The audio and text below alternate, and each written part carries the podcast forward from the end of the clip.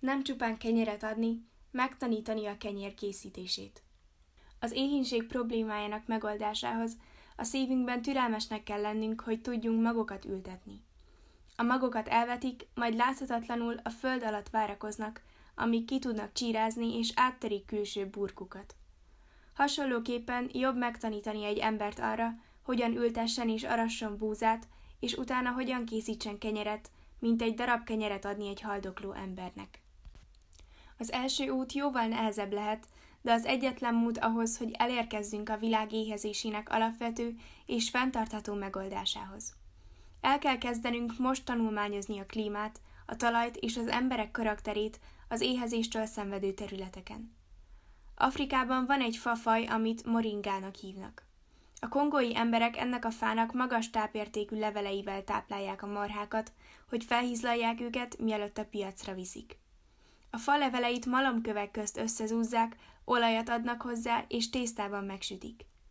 Lehet, hogy jó ötlet moringafa ültetvényeket létrehozni, és port készíteni az egész fából a mérgező gyökér eldobását követően. A porból kenyeret lehet készíteni. Az édes burgonyára hasonlító csicsóka is nagyon gyorsan nő az elvetést követően. Háromszor akkora termést lehet aratni belőle, mint más, az éhezők segélyezésére használt növényfajokból. A sok csicsóka termesztése egy másik lehetőség, amely hozzájárul az éhezés problémájának megoldásához. Zsárdinban a gazdálkodásban nagyméretű földi gilisztát használnak, ami a földet teljesen termékenyé teszi. Ez a giliszta csak Dél-Amerikában él, de talán tanulmányozhatnánk az ökológiáját, és más területeken is használhatnánk a mezőgazdaság segítésére. Matogrosszóban kúraiak tanulmányozzák a sejemhernyókat. Amennyiben a sejemhernyó tenyésztés sikeres lesz ott, olcsón lehet majd sejmet előállítani és értékesíteni, hogy élelmiszert vásároljunk. Nincs könnyű megoldás a világ éhezésének problémájára. Az embereknek minden országban eltérő az ízlésük, és különbözőek a szokásaik. Mások a növények és az állatok. A fontos szempont az, hogy törődjünk embertársainkkal.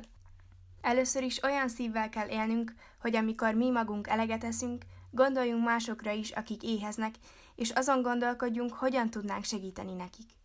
A valódi béke nem jön el, amíg az emberiség nem oldja meg az éhezés problémáját. Ha a szomszédom az éhhalál szélén van, nem beszélhetünk békéről. Fontos megtanítanunk azokat a készségeket, amelyek szükségesek ahhoz, hogy önállátóká váljunk az élelmiszer előállításban, valamint hogy eljuttathassuk az élelmiszert közvetlenül a rászorulóknak. Ahhoz, hogy ilyen készségeket tanítsunk, iskolákat kell építenünk távoli területeken, hogy leküzdjük az írástudatlanságot. Műszaki iskolákat kell alapítani, hogy az embereknek átadjuk önmaguk fenntartásának képességét.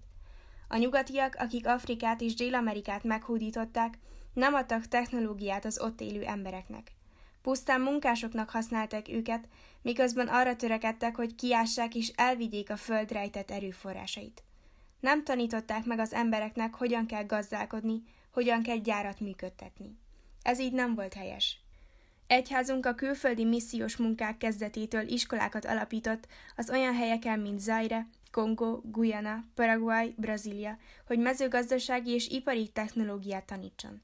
Az éhezőket sújtó másik probléma az, hogy nem engedhetik meg maguknak a megfelelő orvosi ellátást, ha megbetegszenek.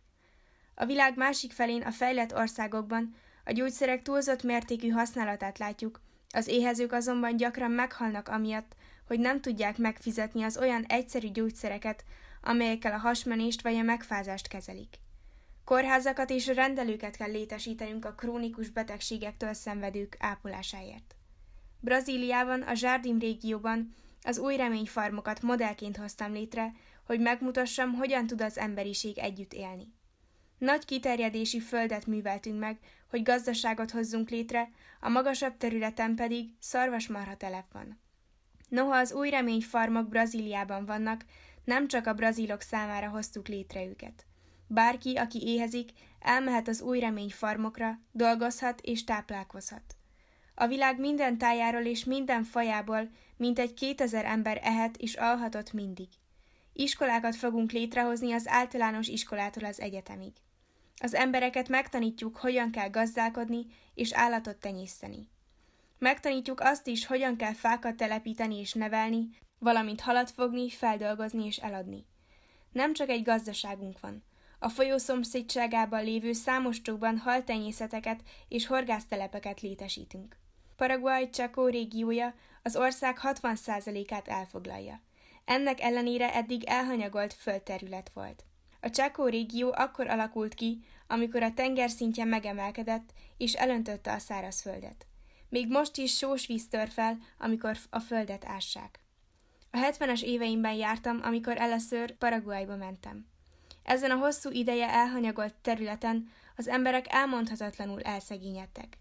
Nagy szívfájdalmat okozott látnom őket. Őszintén segíteni akartam nekik, ők azonban nem voltak készek elfogadni engem, egy más nyelvet beszélő, más bőrszínű embert. Én mégsem adtam fel. Három hónapig utaztam a Paraguay folyón, együtt aludtam és ettem az ott élő emberekkel. Több mint 70 évesen olyan feladatra vállalkoztam, amit mások lehetetlennek tartottak. Megtanítottam az embereknek, amit a halászatról tudtam, ők pedig megtanították a nyelvüket. Három hónapig együtt hajóztunk így, és barátok lettünk. Miután elkezdték megnyitni a szívüket, újra és újra beszéltem nekik arról, miért szükséges, hogy a világ egyé váljon. Az ott élő emberek eleinte közömbösek voltak, azonban évről évre többet változtak. Tíz évvel később annyira mások lettek, hogy nagy lelkesedéssel szerveztek globális békefesztivált. Az élelmiszer helyzet megoldása nem jelenti azt, hogy azonnal beköszönt a béke. Az éhezés ügyének megoldását követően fontos oktatási programokat szervezni a békéről és a szeretetről. Sok iskolát építettem olyan helyeken, mint Zsárdim és Csakó. Kezdetben az emberek nem küldték a gyerekeiket iskolába, hanem befogták őket, hogy segítsenek az állatok körül. Nagy erőfeszítések árán meggyőztük őket, hogy a gyerekeknek és a fiataloknak oktatásra van szükségük, így most már sok diákunk van. Építettünk egy könnyűipari gyárat, ahol egyszerű technológiával tudtak termelni, és a diákokat még inkább érdekelte az iskola, hogy dolgozhassanak később a gyárban. Mind felelősek vagyunk azokért, akik szerte a világban éhezés miatt halnak meg. Lépéseket kell tennünk, hogy segítsük őket. Tisztán éreznünk kell a felelősségünket, és meg kell találni a módját, hogy tápláljuk és megmentsük őket. A jó körülmények között élő embereknek némileg alacsonyabb pozícióba kell leereszkedniük, és fel kell emelniük azokat, akik szegénységben élnek, hogy olyan világot hozzunk létre, ahol minden ember jól él.